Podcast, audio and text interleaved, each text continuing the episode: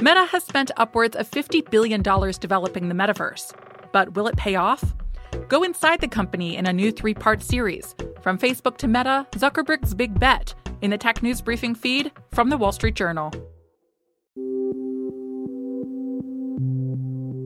Uh, I would describe myself as a creator. This is Alfredo Salazar Caro. He's an artist, but what he makes is kind of hard to pin down. My current most favorite mediums are virtual reality, uh, speculative architecture, biotecture, um, agroforestry. He was born in Mexico City and moved to Texas with his family as a teenager. Family trips back and forth across the border left an indelible impression on him and permeate his work. I am the director of Dreams of the Jaguar's Daughter, a surreal documentary dealing with US Mexico border concepts and logics and politics. I call it a magic realism documentary or a surreal documentary. The experimental film depicts the experience of the Central American mass migration north. It uses 3D scans, traditional film footage, and virtual reality to take viewers essentially inside a journey from the Guatemalan jungle to the Arizona desert. Salazar Caro tells the story from the point of view of a young girl. I am Achik. I am the dreams and memories. Achik, the spirit of a young immigrant, tells us her dreams and memories, or really shows us them, of her journey northwards. And she wears a mask of a jaguar cub. Um, so she is this kind of mystical guide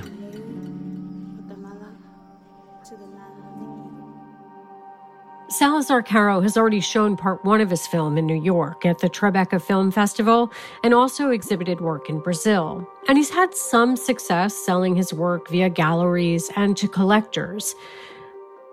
All art can sometimes struggle to find a collector, but Salazar Caro says it can be challenging to show work that lives online. You can't exactly hang a VR up on the wall. And since the pandemic, it's continued to be difficult, he says, to reach buyers. We've had a hard time selling to collectors and things like that. I mean, we have done it, and there are very avant-garde collectors out there who are, you know, collecting websites and uh, animated GIFs and things like this. But it's not a mainstream thing within the art collection world. But now he's trying something new, selling his work as an NFT.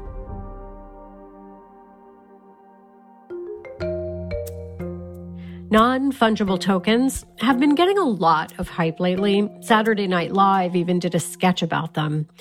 NFTs are kind of like Bitcoin or other cryptocurrencies in that they exist on a blockchain, but they're unique. One can't be exchanged for another. NFTs convey ownership of a digital asset that is sometimes also linked to a physical one. But NFT sales are often surrounded by speculative mania that leave crypto critics wary. They fear NFTs are just another mega platform that will mostly benefit sellers and the resellers, not so much the makers.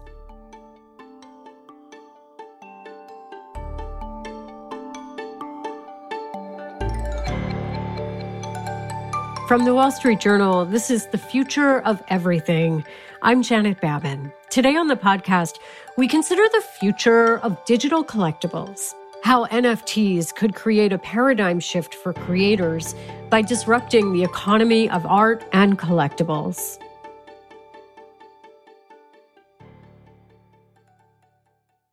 Meta has spent upwards of $50 billion developing the metaverse. But will it pay off for the company, its investors, and for CEO Mark Zuckerberg? Over time, I hope that we are seen as a metaverse company. And I want to anchor our work and our identity on what we are building towards. Meta's trillion dollar business and how we use the internet could hang in the balance.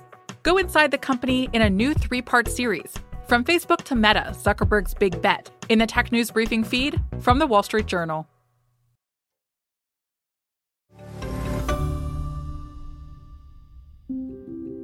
Digital artist Alfredo Salazar Caro is excited to auction off some of his work as NFTs. He hopes they'll be bought and even resold on one of the digital online NFT marketplaces that have cropped up.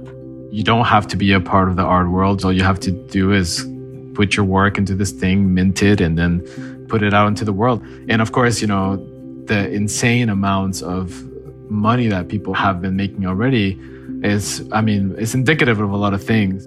Can you talk about the time you first got money for one of your NFTs, what that felt like? Well, um, the first time I got money for it is uh, coming soon. so I'll let you know. Salazar Caro just released a limited edition series of NFTs, some that also come with a physical counterpart, a mask. The mask is also a 3D scan from an ancient Mayan artifact in Guatemala that I got from the Popol Vuh Museum. And uh, then I modified it, resculpted it, and turned it into the mask for the main character. He's hoping NFTs fuel a boom in digital art that could offer him and other artists more options to sell their work.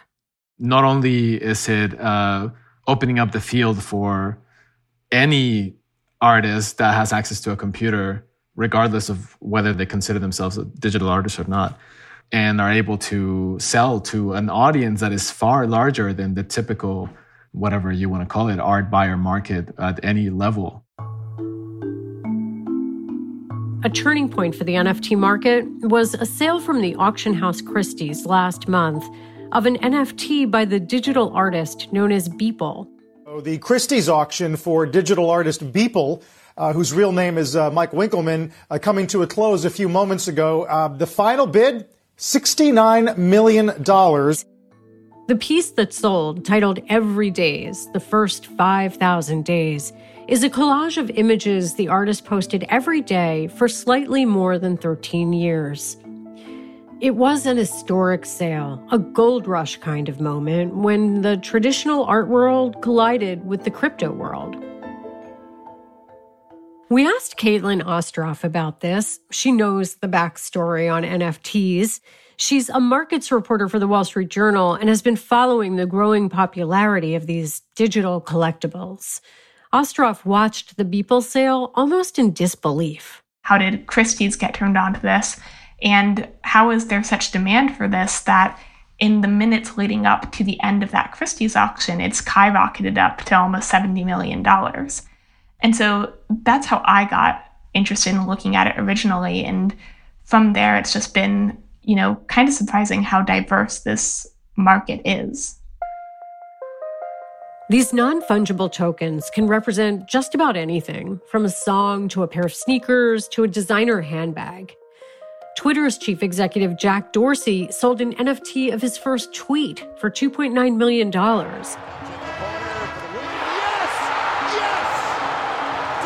Probably the most popular one at the moment is NBA Top Shots, which is basically all of these NBA highlight videos of basketball players during games. And it's getting a lot of attention in part because the platform is so easy to use. And the market has seen some spectacular growth this year. Ostroff says in most of 2020, the NFT market was worth just over a couple hundred million dollars. Now, that sounds like a lot, but not compared to the markets she usually covers, like gold or stocks, and not compared to the unprecedented volume the NFT market saw in the first three months of 2021. According to data from nonfungible.com, since January, more than 2 billion US dollars traded in NFTs. That's more than 20 times the volume traded over the previous three months. And that only includes transactions that happen on one of the NFT platforms, the most used one, the Ethereum blockchain. But still, just one. So that doesn't even include that famous Beeple sale at Christie's or NBA Top Shots. NFTs are usually traded on that Ethereum network we talked about, a decentralized open source blockchain where you can borrow, send, and store currency called Ether. But again, NFTs can also be traded on other networks. What appeals to NFT collectors is that these tokens are unique digital assets that cannot be exchanged. So they're scarce buying an NFT gives you access to the original image, audio, or video file. Ostroff says the blockchain's digital ledger keeps a secure record of all the transactions and changes in ownership of each unique NFT. You can't trade one out for the other. The underlying information of who owned it or when it was created or its unique properties, like those are all different. And that's why it's taken on this life as almost this digital collectibles because it's similar to how we would ordinarily, you know, value comic books or old baseball cards. But buying an NFT is not the same as owning the copyright of the underlying object. Ostroff explains the NFT endows the owner with proof of ownership and the original rights to the digital asset. But the NFT cannot stop people from, say, making copies of a popular work. So if you go and you buy an NFT of Jack Dorsey's first tweet, let's say, his tweet still exists online. People can still screenshot it, they can still share it, but no one else owns that original ownership of it. So the idea is that, you know, even if you're sharing these screenshots, everyone will know that you don't actually own it because there's not that record, that digital record that says, yes, you bought it on this date. And so the other idea is that even if people are sharing it, that actually makes these things even more valuable. And that's what makes people think that people will want to have that ownership of these assets in the future because they wind up being very popular and people can share them unrestricted. And in a way, that's often how museums work. Traditional art collectors often loan out purchases to art museums to increase their value and generate popularity. Fans of niche artists or athletes or a really clever meme like the chance to have access to the original, even if the image or video is everywhere on the internet. So, in some cases, there is no physical asset associated with the NFT, so buyers can't touch it or wear it, and they don't own the copyrights to the original work, like Jack Dorsey's tweet, but they do own the NFT of it. And digital artist Salazar Caro says for some of his collectors, that right is enough. These NFTs are essentially a way for people to raise the value of an artist by saying like you know i like this person's work so i'm gonna get it and that just like creates uh, essentially a, a stock of an artist which is a strange thing the NFT market is too new yet to know for sure how NFT purchases will affect the value of an artist's work long term. What we have seen is that some artists, specifically digital artists, who've had trouble selling their work before, are pulling in big sums with NFTs. Just this week, the auction house Sotheby's held a three day sale of NFTs from the artist who goes by the synonym Pak. They went for $17 million. After the Beeple auction held by Christie's, Ostroff wanted to get a better understanding of who's buying NFTs so she went deep into crypto territory. I was really just like desperately, frantically trying to source for people who had been in this space for a while. And what I wound up doing is I went on Twitter and just like searched for like people who were buying and selling crypto kitties, not recently, but people who were doing it like 2018, 2019. Yes, she said crypto kitties. If you missed that fad, let me fill you in. CryptoKitties are colorful online cartoon cats with certain endearing attributes like bat wings or a dragon's tail, and adorable names like Flamingo, Master Scuttleboop, and Frank Pusitano. Gamers create, breed, collect, and sell these digital creatures on the Ethereum blockchain. Ostroff's search down the CryptoKitty rabbit hole turned up Stephen Young, when you actually went to go start buying your own NFTs, like what what were some of the first things that you bought? Uh, a CryptoKitty called Lieutenant Gunkface. It was not worth anything, but it was a is a nice uh, thing to have. Young also owns the Frank Pusitano kitty. He accepted it as payment for a defaulted loan six months ago. The price back then was 30 Ether, which was about $570 at the time. But Frank Pusitano is part of the first 100 cats created in the collection So it's called a founder cat. And Young says these so called founder cats can be worth upwards of $150,000, depending on demand. But Young doesn't just collect crypto kitties. He's also an artist and the founder and CEO of a company called NFTfi. It uses NFTs as collateral for loans. If you own an NFT, you can list it on our platform. Uh, lenders can then make you offers. Uh, so that's a way for people to to unlock some of the value that's now all of a sudden sitting in these uh, in these NFTs without necessarily having to sell them. Uh, so you know we've had people use that to kind of pay for rent during uh, COVID while when they were on furlough. Young says navigating the NFT market is fairly easy and user friendly. So once you're in the ecosystem, it's extremely easy. It's way easier than selling something on eBay, but you need to have like bought some Ether on an exchange somewhere and transferred it to your wallet. Young is steeped in the world of crypto assets. For those who aren't, it may be hard to assess the quality of the NFT they're buying because of the craze around this, you've got a lot of like weird junk that's popping up. Like people are sending me screenshots of various um, platforms and being like, "Look at the NFT I minted." I mean, how do you go about like actually navigating like what is a legitimate thing to own and what isn't? So really, for me, especially with art, I, I I'm not looking to buy it because.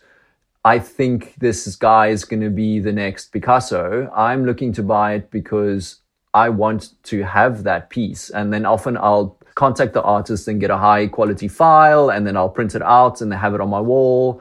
I think maybe the ones that I'm buying because they're historically significant probably have a higher chance of becoming valuable. So who knows though? I have no idea if the things that I bought are going to be worth anything in five to 10 years' time. And Young makes a really important point there. The value of NFTs fluctuates all the time. So if you buy an NFT today, there's no guarantee your investment will rise in value. NFTs wind up being more similar to the art or antiquities market in the sense that you know, there might be similar pieces that you can compare it to. If you're looking at a crypto kitty, you can probably look at sales of other crypto kitties and try and figure out like how much it should be worth. But because each one is unique and because you're essentially relying on there to be a bidder and it's going to be a much smaller pool than people who want to buy Bitcoin, you're relying that there will always be that demand there. And so if all of a sudden people wake up one day and say, you know, why would I want to own a digital cat? Why would I want to pay $50,000 for this? Its value could instantly plummet or skyrocket overnight.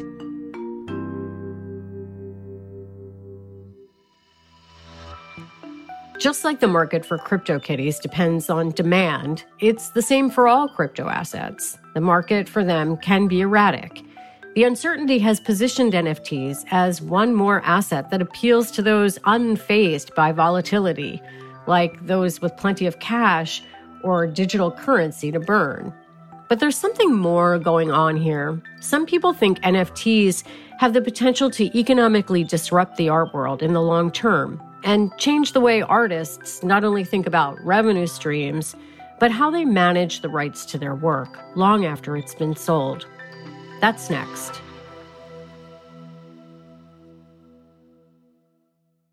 Join the Wall Street Journal at the Future of Everything Festival on May 21st to 23rd in New York City, where diverse global newsmakers share unique perspectives on navigating a changing world.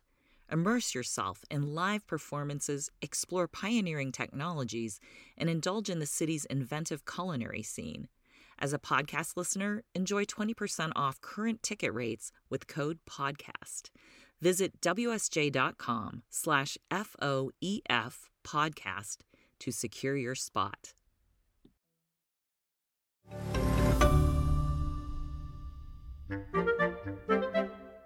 This idea of NFTs upending traditional buying and selling structures has been bouncing around artist and academic circles for nearly a decade. Hi, I'm Amy Whitaker. I'm faculty at New York University in the Steinhardt School in Arts Administration. Whitaker studies the tension between art and business, and she's a Bitcoin researcher. She says NFTs have the structure of a disruptive technology they have the potential to challenge current thinking about the economics of the art world. what they represent is autonomy. They represent this encapsulation of, of property, of owning space. And that is really important because art is an acute case for which value is only known over time. So you have this problem of artists who sell work very early and then the work becomes valuable later and then it's speculatively flipped in art markets only to the benefit of the collectors. And NFTs represent the ability to dignify the autonomy of the art object, dignify the labor of the artist by maintaining a connection to that. And that can exist apart from having to constantly make it commensurate with money. This paradigm shift is already underway. Whitaker says some artists are creating NFT contracts to embed resale royalties for themselves and to, in some cases, share profits from their work with others. They're using it to create shared ownership models, risk pooling models. They're retaining equity in the future sale. So if something resells speculatively, they still own 15% of the upside. And they're also sharing proceeds across groups of artists. And Salazar Caro says that's what he's after.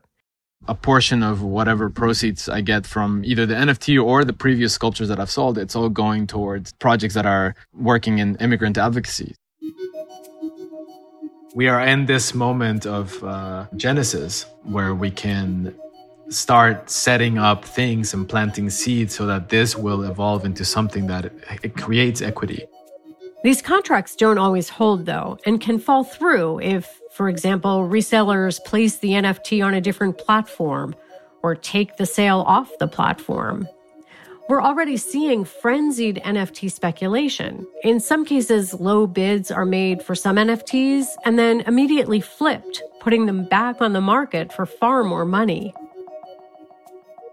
While NFTs carry the potential to decentralize the art market, they could, in some cases, just add another layer of exclusion.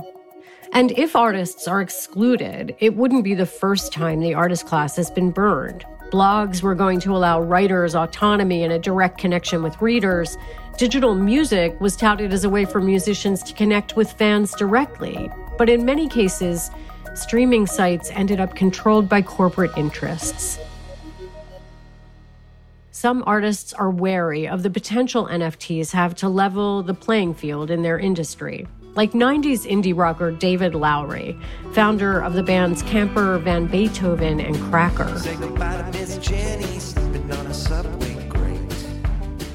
Lowery is also a senior lecturer at the University of Georgia and an artists' rights advocate.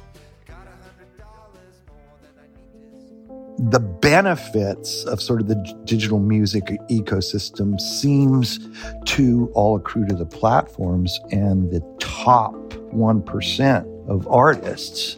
And there's no reason that an NFT would change any of that. You, if, you know, if somebody like a Taylor Swift or an Adele wanted to produce, you know, an NFT, they would make millions and millions, whereas somebody like a Camper Van Beethoven might make a few thousand, right? So you still have the radical super income inequality. Lowery's known as a musician, but he also calls himself a mathematician. He did study mathematics and computers at the University of California, Santa Cruz in the early 80s. So I'm not a Luddite, so to speak. But his tech knowledge plays into his skepticism regarding NFTs. I mean, I'm all for, you know, us artists trying new technologies to create new revenue streams and such. It's just, I'm not getting this. I don't get it. I mean, frankly, NFTs are just like all cryptocurrencies seem to create efficiencies, but these efficiencies are for market manipulation and other scams. In a way, Lowery says the new solo album he released this year and sold as a limited edition is kind of like an NFT, just not on a digital cryptocurrency platform. But for musicians with smaller fan bases, NFTs could be a way for them to augment their compensation especially after a year when a lot of live music was canceled. Regional musician Jim Tyndall says he'd consider auctioning an NFT from his band, First Mountain. one of the most logical things that one could do is simply create an NFT for anyone who did the pre sale. So if I want to create an album and I need funding for that album, I could say, okay, I'm doing a GoFundMe, but everyone who donates money is going to receive an NFT. Tyndall's a music teacher by day who's also steeped in Bitcoin culture. He's purchased physical collectibles online with cryptocurrency and says he's already purchased a few NFTs. If you're taking that monetization out of the hands of a centralized figure and putting it into the hands of the independent artist, I don't see a problem with that.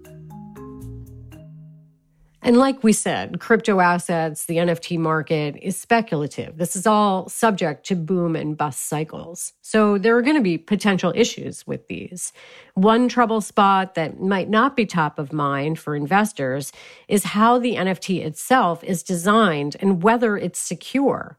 I mean, just like you have a personal website run through a host like GoDaddy, and if you stop paying for it, the link to your site disappears.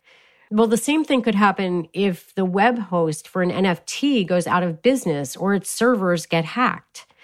Remember, NFTs, non fungible tokens, represent the items sold. The blockchain itself can't host large files of music and art. Instead, it has a link or a URL to the item that you own, and that link could be compromised.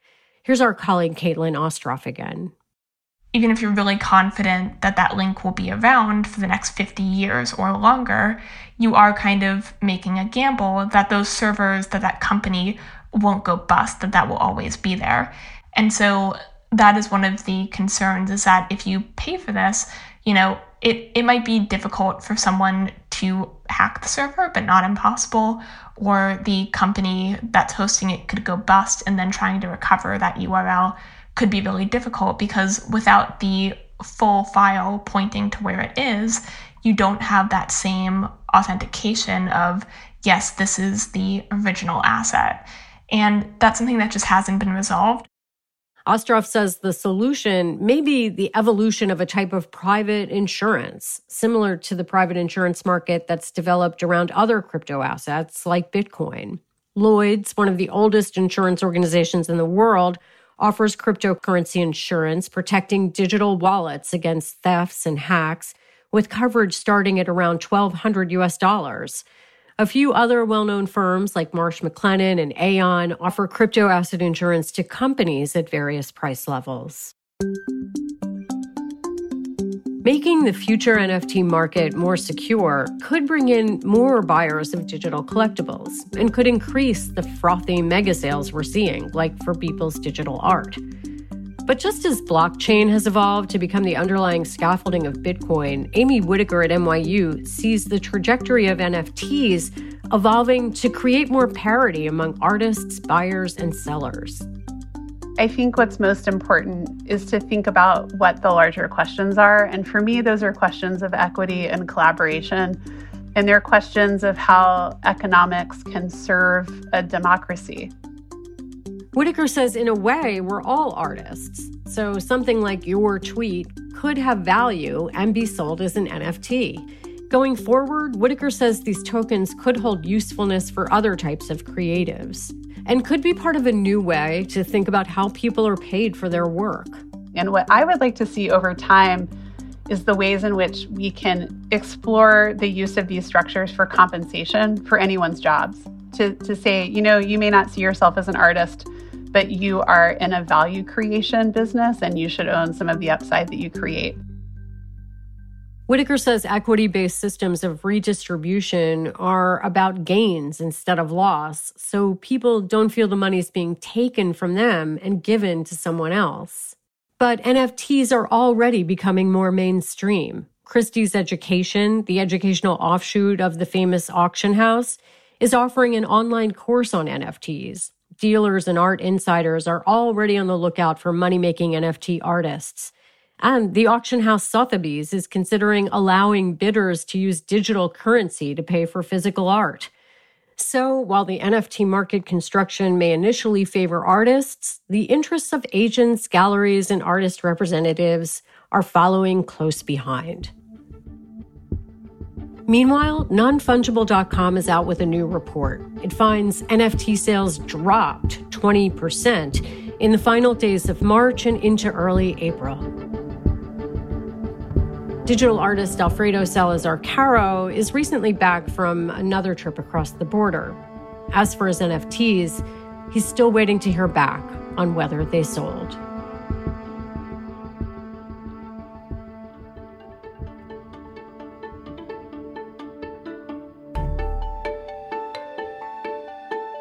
The Future of Everything is a production of the Wall Street Journal. Stephanie Ilgenfritz is the editorial director of The Future of Everything. Lee Camping Carter is deputy editor of The Future of Everything. Thanks to Caitlin Ostroff for her reporting. Original music by the band Cracker and Alfredo Salazar Caro, with additional sound design and engineering by Hector Yankin and Kevin Ramsey. Our fact checker is Maddie Bender.